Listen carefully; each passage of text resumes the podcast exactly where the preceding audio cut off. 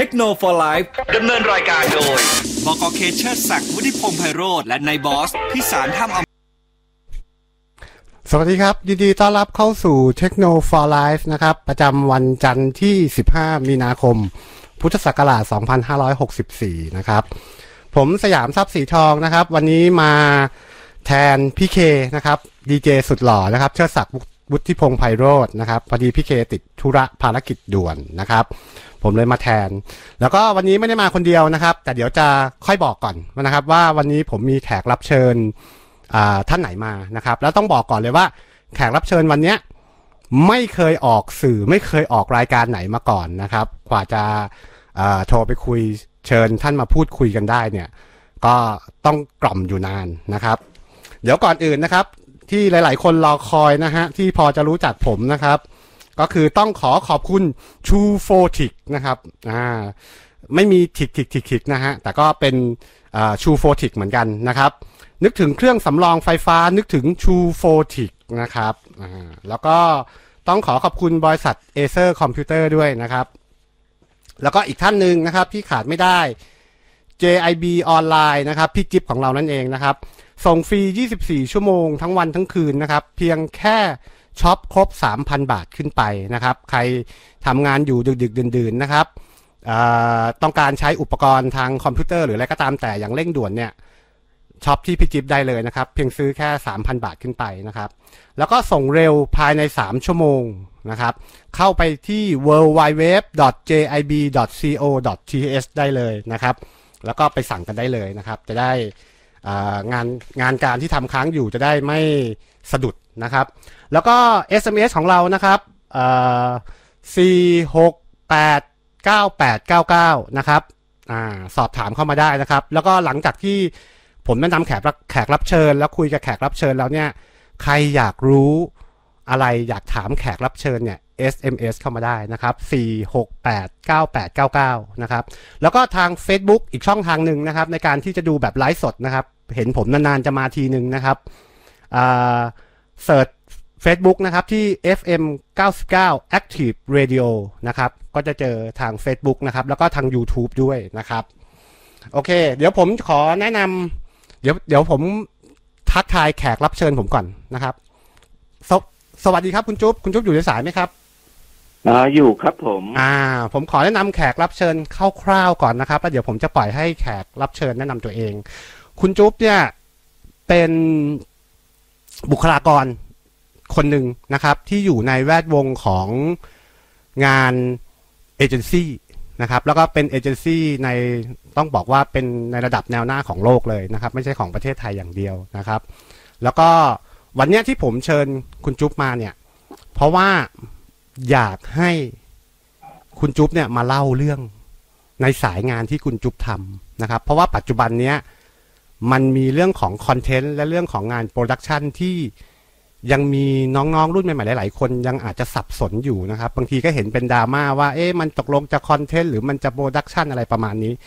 วันนี้ผมเอาตัวจริงเสียงจริงมาคุยให้ฟังเลยดีกว่านะครับ คุณจุ๊บแนะนำตัวเองนิดนึงครับอ๋อผมชื่อชื่อจริงนะครับ สุวัสด์ศรีเทียนกิจครับ ครับผมในตำแหน่ง graphic designer อดีตนะครับ ปัจจุบันนี้เกษียณออกมาแล้วนะครับผมคุได้ยินไหมครับ ได้ยินครับ คุณจุ๊บคุณจุ๊บทำบอกบอกชื่อเอเอเจนซี่ที่ทำได้ไหมอ๋อก็เป็นถ้าไม่สะดวกไม่เป็นไรนะก็จริงๆจะทำมาหลายเอเจนซี่แหละครับ แต่จบท้ายที่โอกิวีละกัน อ่านะครับ ทุกคนคงรู้จักนะ พอบอกว่าคำว่าโอกิวีนี่ผมตั้งแต่สมัยเด็กๆ นี่บอกกันเลยว่าฝ่ายฝันอยากทำงานกับโอกิวีมากนะครับคุณจุ๊บอ่าตั้งแต่สมัยเด็กๆเลย แล้วก็ต้องบอกผู้ฟังก่อนว่า ผมกับคุณจุ๊บรู้จักกันเนี่ย คือเราเคยร่วมงานกันเนาะเพราะผมเป็นช่างภาพใช่ไหมพี่จุ๊บใช่ครับ อ่า แล้วเราผมก็ใช้คุณตู่เนี่ยแหละฮะ เป็นถ่ายภาพให้กับผม เพื่อเอาไปใช้กับแพ็กเกจบางตัว ขอบพระคุณอย่างมากนะครับครับอะทีนี้ที่เราจะมาเล่าให้ฟังที่ผมเชิญคุณจุ๊บเข้ามาวันนี้นะครับ บอกไว้เลยว่าคุณจุ๊บมาครั้งแรกเนาะคุณจุ๊บก็อาจจะแบบ แต่ผมว่าคุณจุ๊บโอเคนะ ผมมามาที่รายการเนี่ยครั้งที่สามเนี่ยผมยังรู้สึก รู้สึกแบบประมาณอยู่ ใช่ใช่ใช่เพราะปกติผมจะ phone in เข้ามาแบบคุณจุ๊บนี่แหละนะครับอ้าวอ่านะครับ ทีนี้ที่ผมเชิญคุณจุ๊บเข้ามาเพราะว่าผมอยากปัจจุบันเนี้ยพี่ คุณจุ๊บมันจะมีการพูดกันถึงเรื่องของ content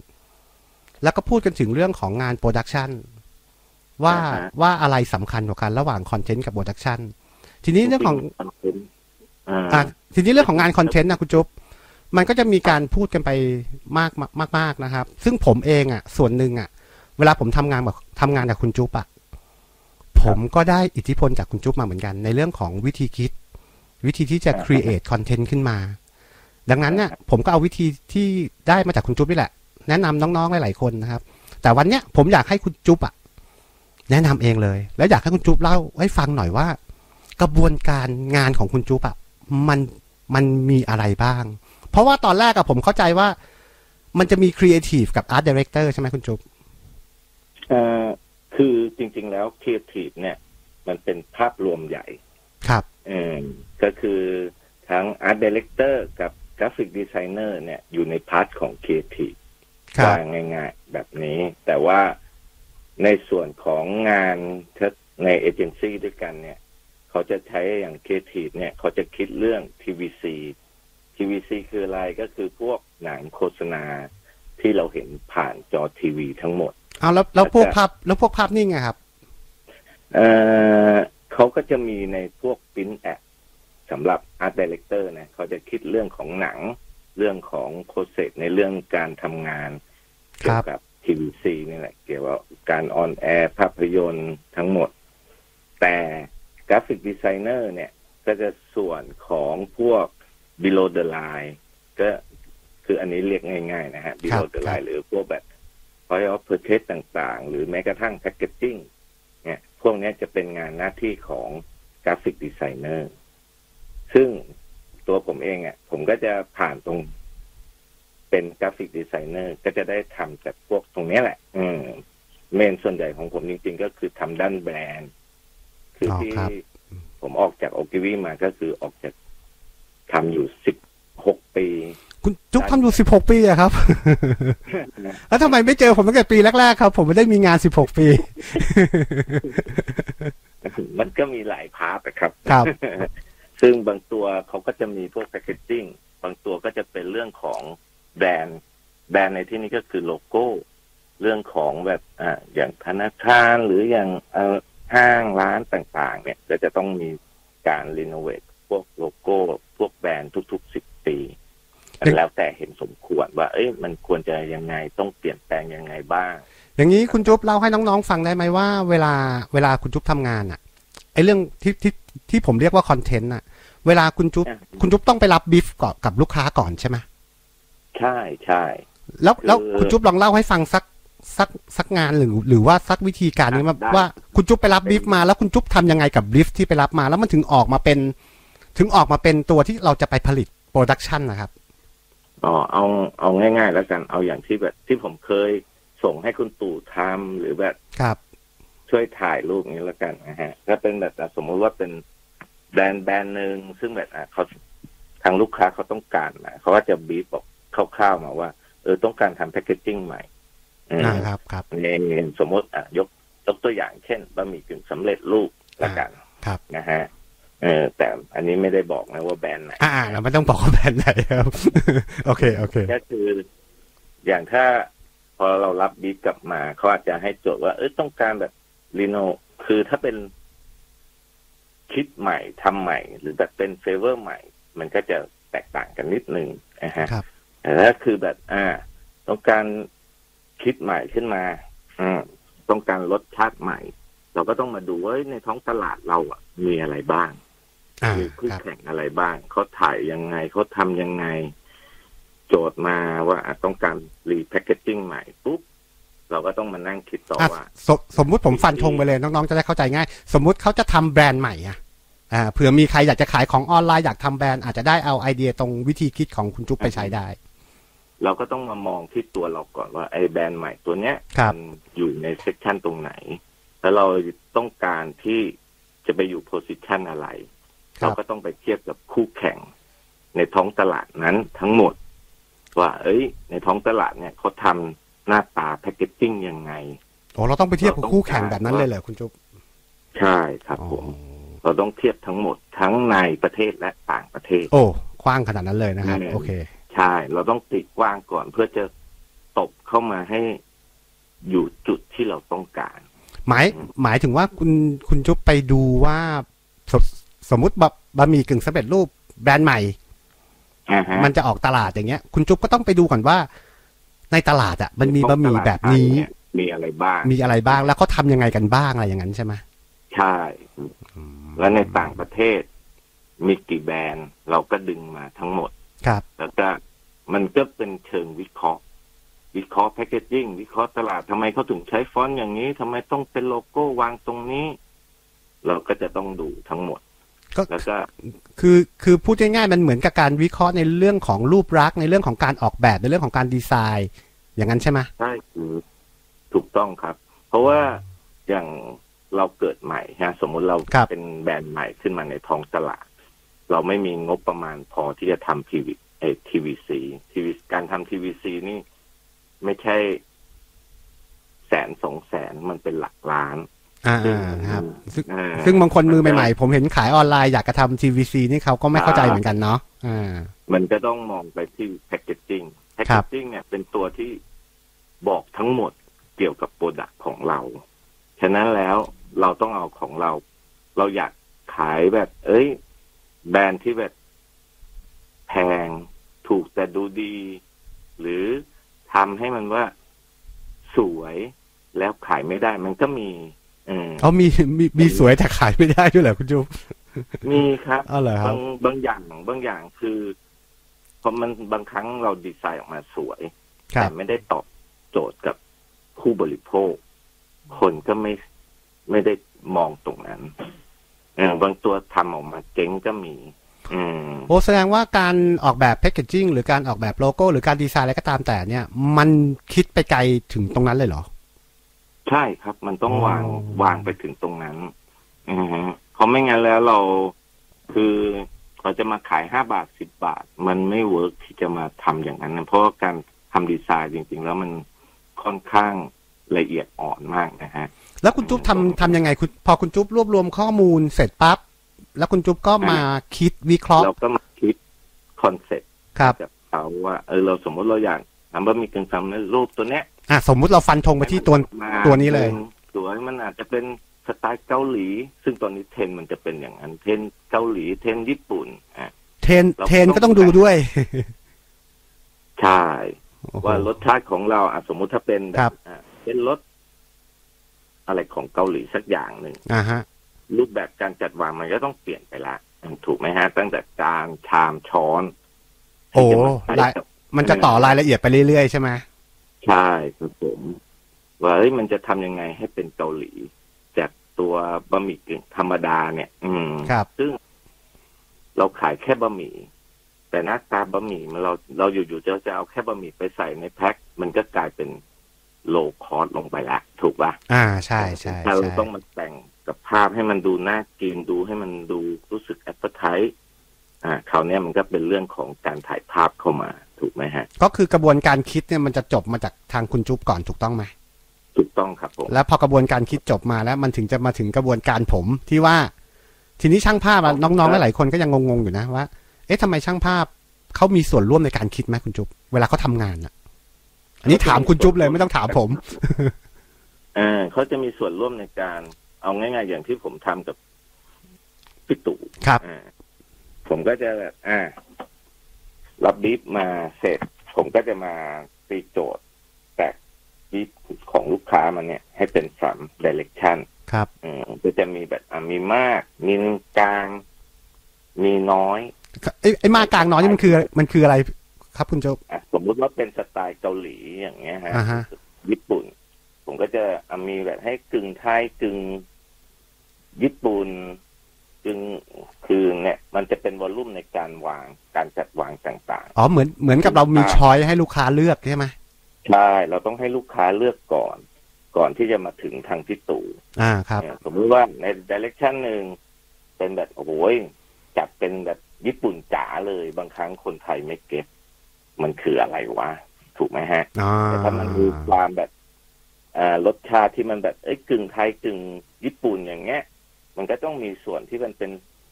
ของไทยที่มันเข้าไปประยุกต์เดี๋ยวนี้มันเขาเรียกฟิวชั่นอะอ่าครับอืมครับ เออเข้าใจใช่ไหมฮะ เข้าใจมันก็จะเป็นลักษณะอย่างนี้งั้นเดี๋ยวผมผมผมถามคุณจุ๊บนิดนึงคุณจุ๊บเวลาคุณจุ๊บเอาเอาตัวที่คุณจุ๊บ create หรือคิดมาแล้วเนี่ย ไปคุยกับลูกค้าเนี่ยอ่าฮะเออลูกค้าเขาตามเราหรือหรือ หรือเราจะต้องตามลูกค้าหรือยังไงคุณจุ๊บเรามีวิธีการยังไงส่วนวะใหญ่อะ เราจะตามลูกค้า เพราะว่าโจทย์ของลูกค้าคือเขารู้ตลาดของเขามากที่สุดมากกว่าเราอ๋อแต่แต่เราแค่นำเสนอแล้วก็พยายามให้มันเข้ากับโจทย์เขาเราอยากจะทำอืมอ๋ออะไรลักษณะอย่างนี้ คือถ้าแบบเอ้ยเราไม่เคยถ่ายแบบนี้ครับออย่างบางครั้งผมเองผมชอบเอาความคิดส่วนตัวแบบเฮ้ยเทคนิคอย่างนี้เราอยากใช้กับงานถ่ายรูปเนี่ยอ่าครับ เออเพื่อมาใช้กับแพคเกจจิ้งมันน่าลองอะไรอย่างเงี้ยครับผมก็จะลองทำดูเอออืมเออเข้าใจใช่ไหมฮะเข้าใจเข้าใจก็คือพูดง่ายๆว่าเราอะครีเอทขึ้นมา โดยที่เราต้องตามบรีฟจากลูกค้า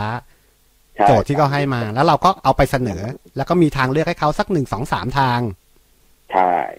อะแล้วก็ไปนั่งเบนสตอมกันตรงตอนลูกค้าเขาก็จะดูคิดดูว่าเอ้ยไอสิ่งที่เขาคิดกับอ่าสิ่ฮะงที่เรานำเสนอไป มันแบบคอมไบกันได้ไหมอ๋อบางครั้งลูกค้าแบบ อยากเอาของเขาเลย เราก็ต้องตามโจทย์เขา แต่ถ้าเขาเชื่อเราเขาเนี้ยเราก็ง่ายที่จะคอนโทรลละอ่าอ่าครับ หรือเอาหรือลูกค้าบางคน อาจจะเที่ยวนิดนึงเขาก็จะเอางั้นรวมทั้งสามแบบเนี่ย อันอันอัให้นเป็นหนึ่งเดียวอันนี้ดี ดีดีนะฮะที่ดีนะฮะที่พี่จุ๊บเกษียณออกมาแล้วนะฮะ ห้ามคุยอย่างนี้นะฮะจะเหนื่อยนะครับ แต่มันก็เป็นเรื่องจริงเนาะในวงการ advertising ทุกคนก็จะรู้เนาะว่ามันเรื่องแบบนี้มันเป็นเรื่องจริงนะครับ เพียงแต่บางอย่างก็ไม่ค่อยมาพูดกัน เราต้องไฟท์กับลูกค้าอ่าลูกค้าจนแบบลูกค้าเขาเข้าใจว่าไอ้แบรนด์ของเราเป็นอย่างนี้หน้าตา คือพูดง่ายๆ ขั้นตอนของผมที่นำเสนอลูกค้าเนี่ย มันก็จะเหมือนกับ finish layout แล้ว อ่า เป็นตัวที่เห็นภาพแล้ว ใช่เป็นตัวที่เห็นภาพให้เขาเห็นว่า เอ้ยบะหมี่กึ่งสำเร็จรูปของเขาเนี่ยหน้าตาอย่างนี้ อย่างแบบที่หนึ่งแบบที่สองแบบที่สามแบบที่ห้าบาบาบาไป อืม จากนั้นอ่าถ้าสมมุติเขาเลือกครับมันหนึ่งตัวคราวเนี้ยก็จะมาเป็นขั้นตอนที่ว่า อ่าผมจะต้องไปที่ซัพพลายเออร์ก็คืออ่าอย่างมาหาพี่ตูครับเออพี่ตู ผมก็จะมาบีบพี่ตูต่อว่าพี่ ตูผมต้องการภาพมุม 45 องศานะถ่ายอ่า top shot อยู่เออประมาณมุม 45 องศา แสงด้านหน้าด้านข้างเนี่ย clear นะใสนะ ไม่มีเงาตกถึงพื้นอ่าอะไรอคย่างรับเงี้ยเออเออมันก็จะเป็นเรื่องของการถ่ายรูปแหละ อันนี้ อันนี้เดี๋ยวผมมาเดี๋ยวผมมาผมอธิบายน้องๆที่ถ่ายภาพใหม่นิดนึงพี่จุ๊บคือน้องๆอาจจะชอบถามผมว่า เวลาไปถ่ายภาพสมมุติอย่างเงี้ยอย่างเคสที่เราคุยกันเนี่ย เรากำลังจะถ่ายภาพบะหมี่กึ่งสำเร็จรูป น้องๆก็ชอบถามว่าพี่ตู่ครับจะต้องถ่ายยังไงจัดแสงยังไง ผมก็จะพยายามบอกน้องหลายคนว่ามันไม่ได้มีบทบัญญัติตายตัวว่าเราจะถ่ายยังไงจัดแสงยังไง เราอะจะต้องรับ brief มาจากเอเจนซี่จากครีเอทีฟจาก art director แล้วเราอะต้องทำทำอยู่ในโครงของเขา อ่าฮะอ่าเราอย่างเมื่อกี้คุณจุ๊บบอกว่าเออถ่ายข้างหน้า clear ขอมุม 45 องศา แล้วคุณจะไปเปลี่ยนมุมเขาคุณจะไปถ่ายมืดๆมันก็ไม่ได้ถูกไหมคุณจุ๊บถูกต้องครับผมเพราะว่าอันเพราะว่าอันรูปแบบตรงเนี้ย มันมาจากสิ่งที่เรานำเสนอลูกค้าและลูกค้าแอปพูดแล้ว อ่า คือมันแอปพูไปแล้ว ใช่เออเราจะต้องแบบเห็นปากชามกว้างๆไอ้ตัวถ้วยเนี่ยจะเห็นน้อยหน่อยอะไรอย่างเงี้ยแล้วเพื่อแต่ว่าพื้นครับ เออว่าพื้นเนี่ย มันจะต้องมีเงาน้อยที่สุด เพื่อให้แบบ จุดที่อยู่ในชามเนี่ยชัดที่สุดสวยที่สุด อืม อ่า ก็อยู่อยู่ อันนี้ก็อยู่ตอนที่วางมาตั้งแต่ตอนแรกทั้งคอนเซ็ปต์ทั้งหลาย ๆ อย่างถูกไหมใช่ครับผมแล้วอย่างนี้มันถ้าสมมติถ่ายบะหมี่กึ่งสำเร็จรูปเนี่ยที่เราเอามาทำอยู่ในชามแล้วเนี่ย มันต้องดูรายละเอียดไปถึงขั้นตอนของ food stylist ที่เขาจะวางรายละเอียดพวกหมูพวกอะไรดูมา ต้องดูครับ เพราะว่ามันก็จะมีในเรื่องของ ingredient เข้ามาอ่าครับเพราะว่าตรงเนี้ยมันจะเรื่องเขาจะต้องยื่นออยยื่น SDA ต่างอ๋อตรงนี้มีมีผลทางกฎหมายด้วยๆถูกต้องครับ มันก็ต้องมีตรงเนี้ยเข้ามา เราก็ต้องมาดูว่าไอ้ส่วนผสไอ้เฟเวอร์ใหม่ของเขาเนี่ย ทางอาดีทางอาดีก็คือฝ่ายที่เขาแบบ คิดว่า เอ้ยมันจะต้องมีส่วนผสมขอ่าองครับรสอะไรเข้ามาเนี่ยแหละอืมเราก็ต้องมาดูว่า ไอ้รสชาติเนี้ยเขามีวัตถุดิบอะไรบ้าง อืมเราก็ถึงจะเอาตรงนั้นมาใส่เพิ่มเติมได้อ๋อใช่แต่ถ้ามีอะไรที่นอกเหนือ แล้วมันไม่แน่ใจเราก็ต้องไปต้อง confirm กับลูกค้าก่อน เพราะไม่งั้นเดี๋ยวมันจะมีผลถึงการฟ้องร้องมาได้ ว่าเฮ้ยทำไมมันไม่มีอะไรอย่างเงี้ยม อ๋ออ๋ออ๋อใช่เพราะมันเป็นเรื่องของว่าเออการโฆษณาจะต้องอยู่บนขอบเขตของความเป็นจริงอะไรก็ว่ากันไปถูกไหมใช่ครับ เพราะว่าไม่งั้นแต่ว่าไอ้ทำไมเราขายแค่บะหมี่ครับเฟเวอร์ของมันเนี่ยทำไมเราถึงไปแต่งหน้าเยอะๆ มันถึงมีไอเนี่ยคำว่าเอ่อภาพเพื่อการโฆษณา อ่า แล้วหลายคนถ้าเคยสังเกตก็จะเห็นนะก็จะขึ้นเอาไว้หน่อยนึงถ้าแบบถ้าแบบทุกคนหรือน้องๆหรือ บางคนที่แบบไม่เข้าใจก็จะเข้าใจตรงนี้แหละ ว่าทำไมมันต้องมีกำกับไว้ เพราะนี่มันคือแต่งเพื่อให้เห็นจินตนาการขึ้นมาอ๋อให้เห็นว่าเออผู้บริโภค เห็นปุ๊บแล้วอยากรับประทานดูหน้ากินดูหน้าอะไรอย่างเงี้ยอ่าอ่าอ่าแล้วเขาก็จะแบบจินตนาการได้ว่าเฮ้ยถ้าเขาซื้อมากินแล้วมันจะเป็นแบบไหนอะไรประมาณอย่างนั้นปะใช่ถูกต้องอ๋อแต่ทั้งหมดทั้งสิ้นทั้งปวงมันก็ต้องอยู่ภายใต้ของความเป็นจริงที่มันถูก กำหนดด้วยตัวบทกฎหมายใช่ไหมคุณจุ๊บมันถึงต้องมีคำว่าถูกต้องใช้เพื่อการโฆษณากำกับเอาไว้ทุกครั้งถูกไหมใช่ครับผมโอ้ผมอยากจะบอกเลยว่า จากที่ผมน้องๆหลายๆคนที่เริ่มที่จะมาถ่ายงานขายออนไลน์นู่นนี่นั่นเนี้ยผมเข้าใจนะบางทีงานมันเล็กๆอะคุณจุ๊บก็อาจจะไม่ต้องมารายละเอียดตรงนี้คือถ้าเป็นพวกน้ำหอมหรืออะไรอย่างเงี้ยเขาก็ครับอาจจะใช้สื่อ หรือแบบอ่า พวกสัญลักษณ์แทนได้ คือน้ำหอมมันไม่ได้สกัดจากแบบอะดอกไม้ดอกเดียวอ่าหรืออะไรอย่างนี้ เออเขาก็จะอ่าเอา symbolic หรืออะไรที่ represent ความหอมก็อย่างเช่นดอกไม้ หรือกราฟิกที่เป็นรูปดอกไม้ แล้วก็อ่า swirl ที่มันรู้สึกถึงกลิ่น เข้าใจใช่ไหมฮะ เข้าใจเข้าใจอย่างเช่นเส้นสายต่างๆ ที่เป็นกราฟิกออกมา เนี่ยก็เป็น หรือถ้า เราลองเดินเข้าไปใน shop หรือร้านในห้างใหญ่ ๆ เนี่ย ถ้าเราครับ จะเห็นว่าแบรนด์ที่เขาแข็งแรงอะบางตัวเขาไม่มีรูปแบบ คือเขาไม่มีรูปภาพเลยไม่อย่าง ไม่มีรูปภาพเลย ไม่มีรูปภาพประกอบอย่างเงี้ยเหรอครับคุณจุ๊บไม่มีรูปภาพเลยเขาจะถ่ายที่ขวดเขาทรงขวดคือความเป็นเอกลักษณ์ของแบรนด์นั้นๆ อย่างเช่นอ่าคาวินคายเงี้ยอ่าฮะครับ หนึ่งสองสามเขามีแค่โลโก้ แล้วก็ทรงขวดที่เป็นเอกลักษณ์ของเขาโอ้อันนี้คือคือความแข็งแรงของแบรนด์เขามีมากอยู่ โอ้อย่างนี้เวลาคุณจุ๊บคิดงานมันก็ต้องดูหลาย ๆ ส่วน ว่าเราจะใช่ครับผมโอ้มันไม่ได้มองแค่แค่ส่วนเดียวโหมันมองเยอะมากเลยนะผมว่ามันมองเยอะมากเลยนะครับก็คือมองทั้งหมดมันคือเราต้องดูว่า แบรนด์เราเราต้องการขายใครครับยิ่งแบบของที่มีราคาแพงทุกอย่างมันจะมินิมอลมาก ๆ มัน การจัดวางต่างๆมันก็จะมินิมอลทุกอย่างคือไม่น้อยเออผมสงสัยมานานแล้วทำไมของแบบแบรนด์ดัง ๆ มันถึงต้องมินิมอลอะคุณจุ๊บผมสงสัยมานานแล้วโดยส่วนตัวด้วย มันน้อยแต่มากเพราะว่าแบรนด์เขาหนึ่งตัวแบรนด์เขาแข็งแรงอยู่แล้ว ทั่วโลกรู้จัก อ่าครับจะบอกพาวินคายดาวิดอฟหรือแบบอ่าพวกแบรนด์น้ำหอมต่างครับๆส่วนใหญ่คือคนดัง ๆ จะใช้อะไรเงี้ยเขาก็จะรู้จักกันหมดอยู่แล้วทั่วโลกรู้จักถูกไหม แต่เมืองไทยบางคนถ้าอยู่ชนบทอาจจะไม่รู้จักก็ได้อ่าเอออ่าหรือว่าเออรู้จักแต่น้ำอบหรืออะไรอย่างเงี้ยอ่าโอ้อย่างนี้แสดงว่ามันมันอย่างอย่างนี้ถ้าเราจะแนะนำคนที่อะผมสมมุตินะ ตอนนี้มันยุคนะยุคที่เราจะต้องแบบ new normal เนอะคุณจุ๊บเนาะบางคนก็อยากจะหันไปขายออนไลน์นู่นนี่นั่น ผมว่าวิธีคิดที่คุณจุ๊บบอกเนี่ย ผมมองว่ามันเป็นวิธีสเกลใหญ่ ใช่ แต่ผมอะอยากอยากให้คุณจุ๊บผ มามาพูดให้ฟังเพราะว่าผมอยากให้ทุกคนเนี่ยรู้จักสเกลใหญ่ ๆ ว่าเขาทำงานกันยังไง แล้วคุณค่อยมาย่อให้มันเหมาะกับกับสเกลของคุณ ใช่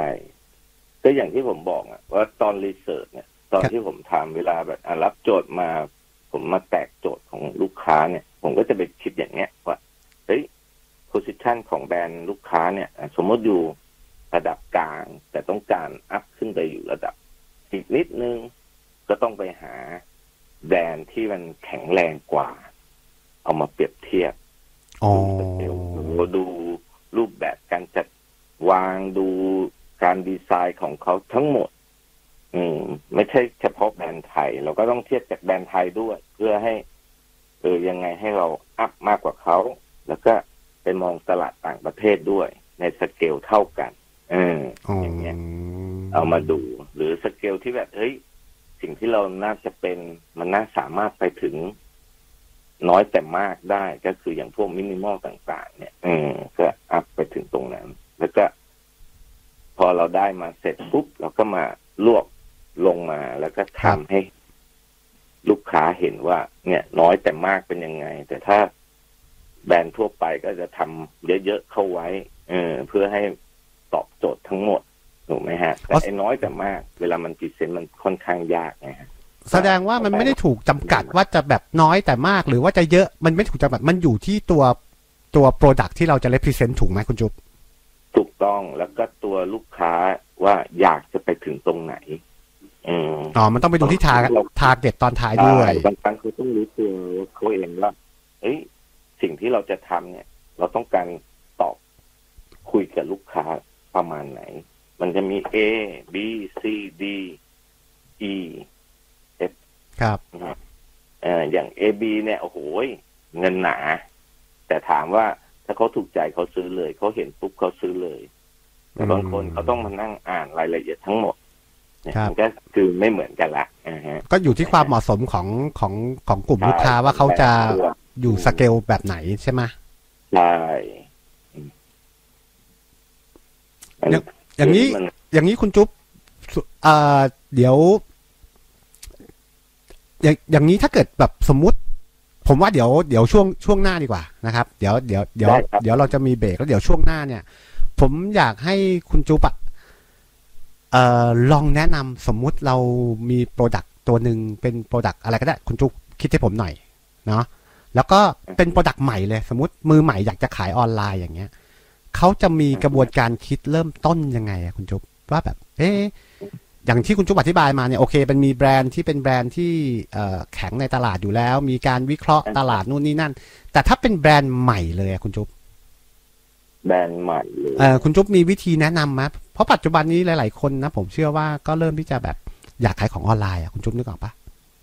เข้าใจเออบางทีก็หาสินค้ามาเองอะไรมาเองอะไรอย่างเงี้ยนะครับครับอืม นี่จะต้องหลังจากเบรกก่อนหรือเปล่าครับ หรือว่าให้อ่าอ่าได้ได้ผมค้างไว้ก่อนก็ได้เดี๋ยวเดี๋ยวรอตอนนี้ยังไม่ถึงเบรกพี่ถ่ายยังไม่ส่งสัญญาณมา อ่าโอเคงั้นเดี๋ยวงั้นงั้นเดี๋ยว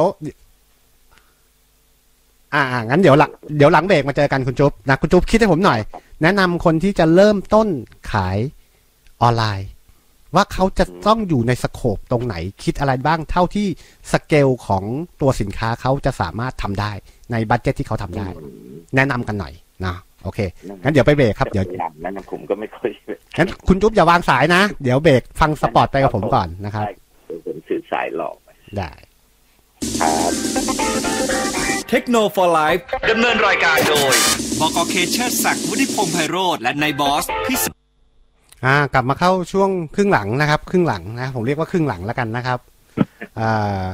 พี่จุ๊บยังอยู่นะ ครับผมอ่ายังอยู่คุณจุ๊บยังอยู่ เดี๋ยว เดี๋ยวผมอธิบายเกริ่นให้ให้คนที่อาจจะฟังครึ่งแรกไม่ทันก่อนคุณผมให้เวลาคุณจุ๊บคิดอีกแป๊บหนึ่งก็คือผมอธิบายก่อนว่า ผมกับคุณจุ๊บเนี่ยจริง ๆ แล้วเนี่ยเอ่อทำงานด้วยกันในในฐานะที่ผมเป็นเป็นช่างภาพเป็นซัพพลายเออร์ที่มีหน้าที่ทำงานตามที่คุณจุ๊บต้องการ ถูกต้องครับอ่า ดังนั้นเนี่ย น้องๆหลายๆคนที่ถามที่ชอบถามว่าเอ้พี่ตู่ไปถ่ายนี่ถ่ายยังไง ถ่ายคนจะต้องถ่ายยังไง ผมบอกเลยว่า ถ้าเป็นงานสายโฆษณาเนี่ย เราจะต้องถ่ายตามโจทย์ที่เขาให้เรามา เราไม่สามารถจะถ่ายตามใจเราเองได้ เพียงแต่ในมุมมองของคนถ่ายภาพแบบผมอะพี่จุ๊บคือเวลาผมทำงานให้กับลูกค้าหรือกับพี่จุ๊บเองอะผมก็จะพยายามใส่อะไรที่เป็นเป็น character ของผมเสริมเข้าไปอ่าฮะประมาณสักห้าเปอร์เซ็นแต่ไม่ได้เยอะจนแบบว่า โครงสร้างหลักๆ หรือความต้องการหลัก ๆ อะ มันหายไปครับอ่า ผมก็จะใช้วิธีแบบเอ้ยเสริมบางส่วนเข้าไป ทีนี้ถ้าเป็นน้องนักถ่ายภาพใหม่ ๆ ที่อาจจะไม่ได้ทำงานกับเอเจนซี่อย่างเงี้ยอ่าฮะเขาจะต้องคิดเองหมด ดังนั้นเนี่ยกระบวนการที่คุณจุ๊บบอกมาเมื่อกี้เนี่ย ผมว่ามันเป็นกระบวนการที่คุณสามารถจะเอามาใช้งานได้ถูกไหมคือเรียกว่าคุณถ่ายเองแล้วคุณ create เอง แล้วคุณก็ทำให้ลูกค้า แล้วคุณก็นำเสนอ present ให้เขาเลย อ่าซึ่งซึ่งวันเนี้ยแบบผมผมขอบคุณคุณจุ๊บมากๆนะ ว่าครับผมไม่ยินดีครับ คือไม่มีครีเอทีฟในระดับเอเจนซี่ใหญ่ ๆ แบบเนี้ย ค่อยค่อยคือผมไม่ค่อยมีโอกาสได้ได้ออกมาคุยออกมาเล่าให้ฟัง แล้วต้องบอกผู้ฟังเลยว่าผมเองกับคุณจุ๊บอะเวลาเราเจอกันอะเราก็ไม่เคยคุยเรื่องแบบนี้กันเนาะใช่เพราะต่างคนก็ต่างทำงานถูกไหมคุณจุ๊บก็ทำงานของคุณจุ๊บผมก็ทำงานของผม ถูกต้อง อ่านะครับ ดังนั้นต้องบอกเลยว่า วันเนี้ยเป็นโอกาสดีมากนะครับ ที่ได้มาฟังคุณจุ๊บเล่าเรื่องในส่วนของงานที่เป็น ผมเรียกว่าเป็นการ create content ละกันอืมฮึอ่า ส่วนงานถ่ายก็อย่างที่บอกว่าเราก็ถ่ายตามคอนเทนต์ที่ทางคุณจุ๊บ create มา แต่ถ้าลูกค้ากลุ่มที่ไม่มีการ create มาแล้วคุณเป็นช่างภาพ แล้วคุณต้องการที่จะแบบทำทุกอย่างนำเสนอลูกค้า คุณจะต้องเป็นทั้ง creative และเป็นทั้ง photographer ถูกต้องไหมคุณจุ๊บถูกต้องครับ อ่า อะ คราวนี้ซึ่งซึ่งเนี้ยมันครัก็บ โจทย์ยากมากนะก็แต่แต่ปัจจุบันนี้มันก็ต้องทำอะเพราะว่าเพราะเพราะว่าน้องๆนักถ่ายภาพบางคนเนี่ยก็อาจจะไม่ได้แบบยังกำลังที่จะก้าวขึ้นไปรับงานจากเอเจนซี่ซึ่งก็ต้องยอมรับนะคุณจุ๊บว่าเอเจนซี่การที่เขาจะเลือกซัพพลายเออร์ในการถ่ายภาพหรือการทำอะไรก็ตามแต่เนี่ยเขาก็ต้องมีซัพพลายเออร์ที่เขาเชื่อถือได้ถูกปะถูกต้องส่วนใหญ่เขาจะเป็น production แบบใหญ่อ่า อย่างน้อยเขาก็ต้องเชื่อถือได้ต้องเชื่อต้องเชื่อมือว่างั้นเถอะๆอ่าฮะ เราก็ต้องแบบสั่งสมประสบการณ์จากเอ่อการแบบเราถ่ายในมุมมองของเราแล้วเราคิดว่าเราสวยเราอยากเผยแพร่อ่าเราครับก็เอาใส่ดิสหรืออะไรเงี้ยไปยื่น ก็เหมือนเหมือนจะพอร์ตไปนำเสนอว่าอย่างนั้นเถอะการไปนำอ่าเสนอให้กับครีเอทีฟที่เคยอยู่ที่กำลังทำงานอยู่ ครับนะคนที่เรารู้จักนะเออเราก็เอาไปยื่นกับเขาแล้วก็ เออบอกไปขอ เวลาห้านาทีสิบนาทีเพื่ออ่าให้กรุ๊ปเขาเนี่ย มาดูว่าผลงานเราเป็นแบบไหน อืมถูกใจไหมอ่าอะไรอย่างเงี้ยเออ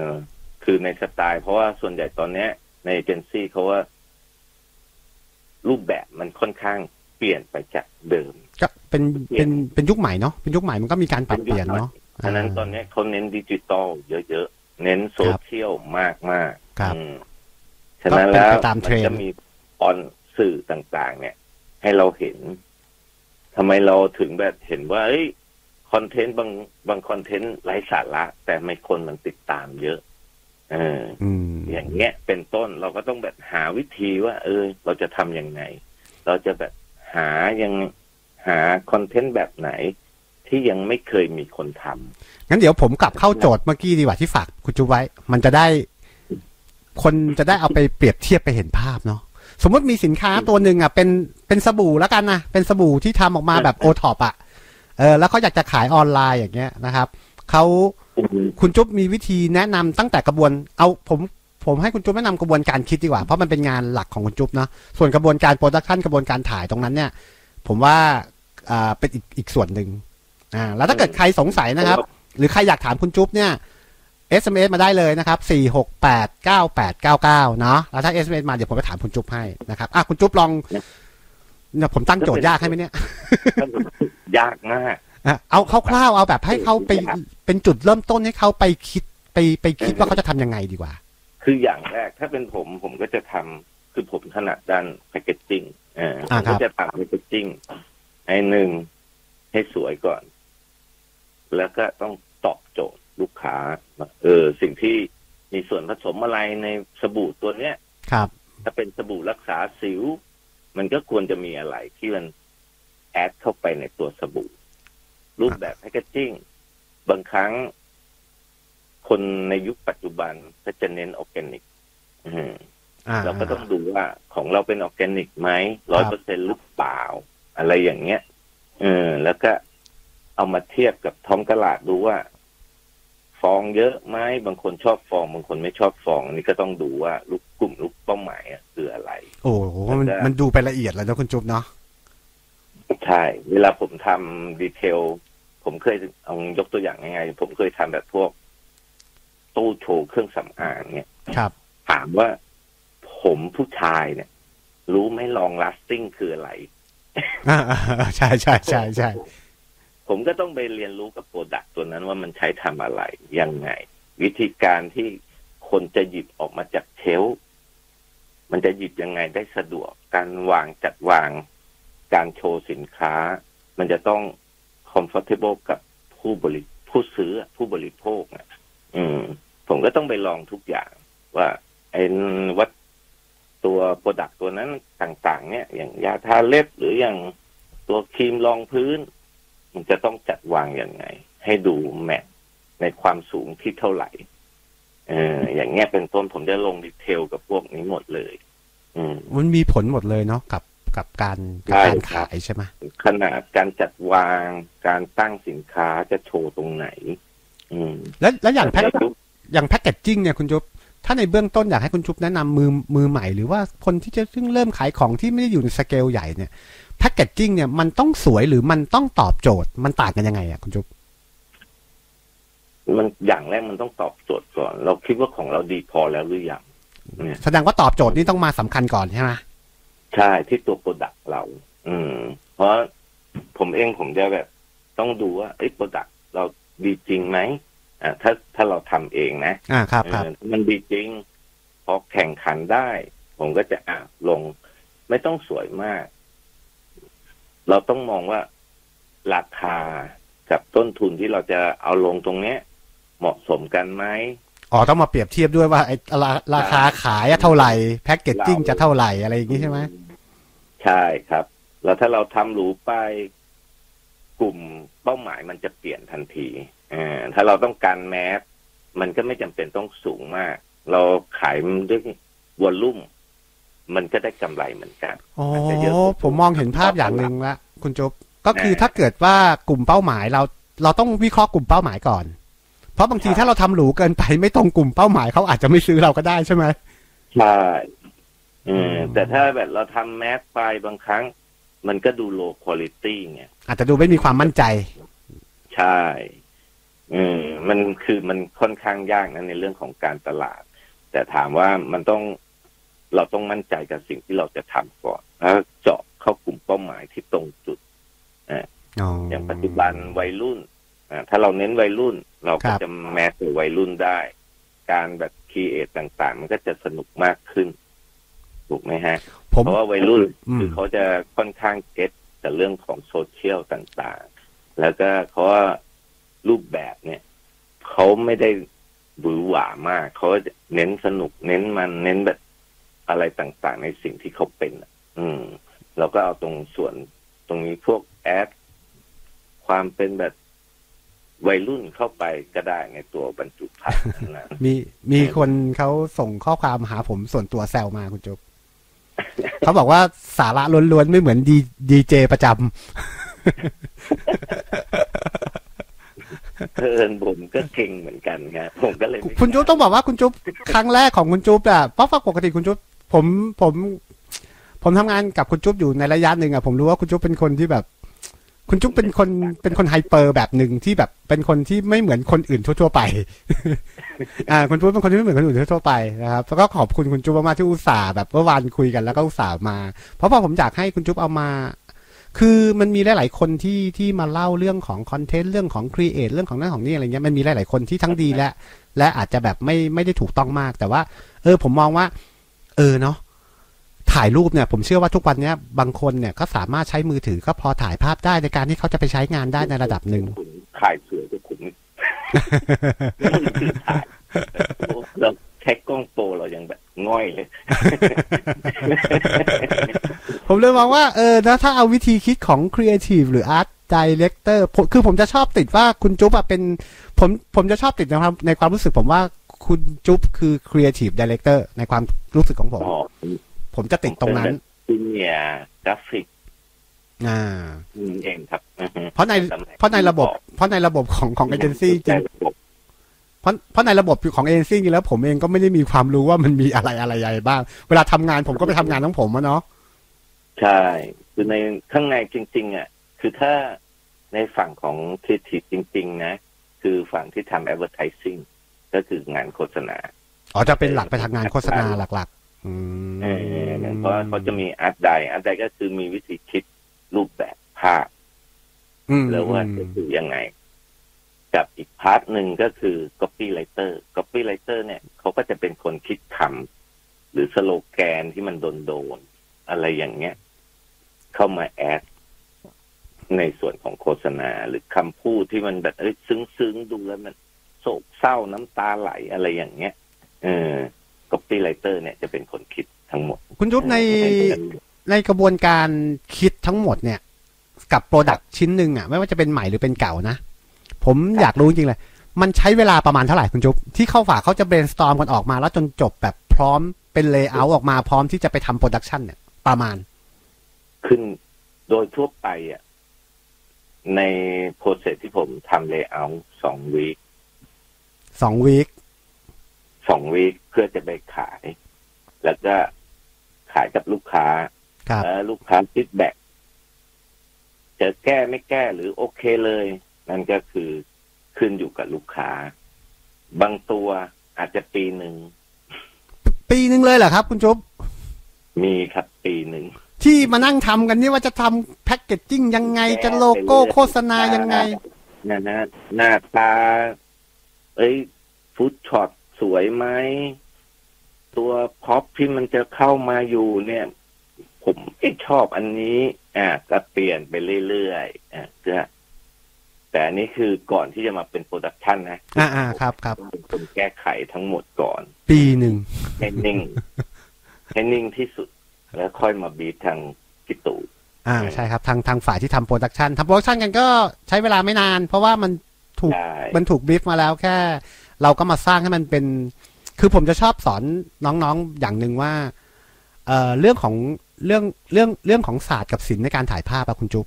ก็คือมันจะมีทั้งศิลปะการถ่ายภาพ แล้วก็มีศาสตร์ของการถ่ายภาพ คืออย่างแรกเลยนะปัจจุบันเนี่ยครับ มันไม่เหมือนในยุคก่อนอ่าฮะที่คอมพิวเตอร์จะเข้ามาถูกไหมฮะ อ่าใช่ครับ ในยุคก่อนนู้นเนี่ย ทุกอย่างถ้าเป็นถ่ายโฆษณาถ่ายอย่าง ถ้าพี่ตู่ถ่ายอย่างเงี้ย ต้องจบในวันช็อตใช่ใช่ใช่ใช่ใช่งานเราทุกอย่าง แต่ปัจจุบันมันมีรีทัชเข้ามาทางพอมันมีรีทัชเข้ามาปุ๊บเนี่ย กลายเป็นว่า ช่างภาพเนี่ยเหมือนเป็นรองละอ่าอืมก็คือทุกอย่างกับโปรเซสอะยิงยิงไปเถอะถ่ายถ่ายถ่ายถ่ายทิ้งไว้แต่มันให้มันเยอะๆผมเจอบ่อยแล้วถ่ายถ่ายไปเถอะถ่ายถ่ายไปเถอะใช่ถูกไหมแล้วส่งพอพอส่งไปรีพอส่งไปรีทัชรีทัชโทรมา ถ่ายถ่ายยังไงวะถ่ายไงก็ไม่ตรงเออมึงแม่งไม่ได้อะไรอย่างทำมาเงี้ยไปทำยากกันว่ากันเถอะใช่อืมเออมันก็จะมีถูกไหมอะ ใช่ใช่แล้วงั้นบางทีแบบต้องบอกเนี่ยน้องๆที่ฟังหรือผู้ฟังนะว่า ถ้าคุณจะเป็นนักถ่ายภาพที่เป็นเป็นงานแบบเนี้ย คุณต้องถ่ายให้จบนะเออ คุณอย่าไปหวังจะไปรีทัชตรงนั้น อันนั้นมันเป็นมันมันเป็นอีกส่วนหนึ่งมากกว่าเนาะคุณจุ๊บเนาะใช่ครับ เพราะว่าในในการถ่ายภาพยุคแรกเนี่ย มันจะเป็นการถ่ายภาพเหมือนห้องมืดถูกไหมฮะ ใช่ใช่หรือแบบใช่อะการที่แบบเอ้ยคุณจะต้องเบิ้ลแฟลชเท่าไหร่กี่ครั้ง อย่างผมเคยถ่ายแบบอะ น้ำแบบแบรนด์แบรนด์หนึ่งแบรนด์สีเขียวแล้วกันอะครับ เออ เนี่ย ผมคือตัว product เองตัว packaging เองมันยากอยู่แล้ว เนื่องจากหนึ่งมันอยู่ในแก้ว ตัวผลิตภัณฑ์เองก็เป็นสีเข้มครับเออแล้วก็ตัวฉลากเองก็เสือกแบบสีสดใสเออฉลากสีสดใสอีกใช่มันเป็นสีเขียวอะ มันสดใสมากอ่าเออแล้วก็wrap อยู่บนขวดแก้วแล้วก็ตัวไอ ตัวสินค้าเองที่อยู่ข้างในขวดแก้วเสือกเป็นสีดำโอ้อ่าโหในหนึ่งของเนี่ยจะเบิ้ลให้ได้ทั้งตัวเนื้อ product แล้วก็เนื้อแก้วแล้วก็เนื้อฉลากที่มันสวยงามเนี่ยครับ เบิ้ลแฟลชไปยี่สิบเอ็ดครั้งโอ้อันนั้นต้องช่างภาพแบบต้องบอกเลยนะว่าต้องเซียนมากนะคุณจุ๊บใช่ครับ ต้องเซียนมากต้องผมก็ต้แบอบงต้องมีทักษะมากๆยอดผมก็แบบเฮ้ยทำไมต้องทำอย่างนั้น คือถ้าน้อยไปมันก็ข้างในก็จะดๆ ใช่ใช่ใช่ใช่อันนั้นต้องำมีอะไรทักอษะย่างสูเงี้ยงมากเออมันก็จะไม่ได้เนื้อโปรดักต์จริงคุณจุ๊บแล้วกระๆบวนการผมกระบวนการคิดในการที่คุณจุ๊บจะสร้างจะสร้างแพคเกจจิ้งหรือจะสร้างคอนเทนต์ออกมาเพื่อจะขายสินค้าเนี่ย เวลาพอมันเป็นดิจิตอลอะปัจจุบันนี้เป็นดิจิตอลมีการรีทัชได้เนี่ยกระบวนการคิดมันทำให้เรากว้างขึ้นอีกไหม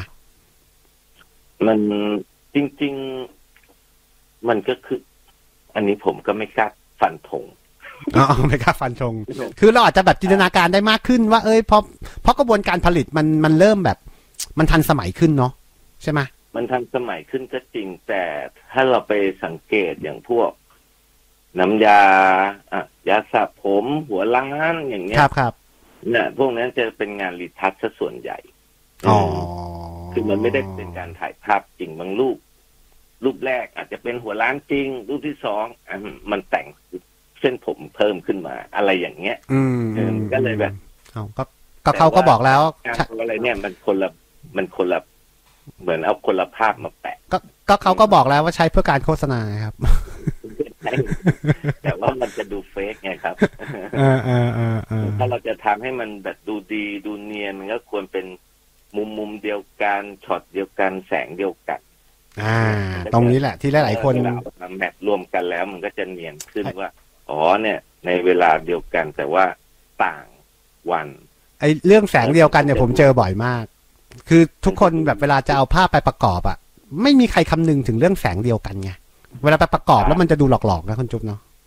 ใช่อ่าคือเพราะว่าอย่างอะอย่างที่ผมยกตัวอย่างว่าเอ้ยการทำออกแบบก็มีสิ่งสำเร็จรูปหรือแพคเกจจิ้งอะไรที่มันเป็นคุณจุ๊บซีรีส์ผมไม่มีเวลาให้คุณจุ๊บละ หมดเวลา ไว้โอกาสหน้าก็ได้ครับ ไว้โอกาสหน้านะ ถ้าคุณจุ๊บยังสนุกกับการมามาเล่าเรื่องอะไรแบบนี้ให้ฟังนะ ไว้โอกาสหน้ามาคุยกับดีเจตัวจริงเขานะครับ ดูเขาสุดหล่อเสียงดีคารมดีเฮฮาปาร์ตี้กว่าผมเยอะนะยังไงครั้งนี้ต้องขอบคุณคุณจุ๊บมากๆนะครับ ที่อุตส่าห์มามาออกกับผมเนาะมาถือว่ามาช่วยให้ความรู้กับผู้ฟังเนาะแล้วเป็น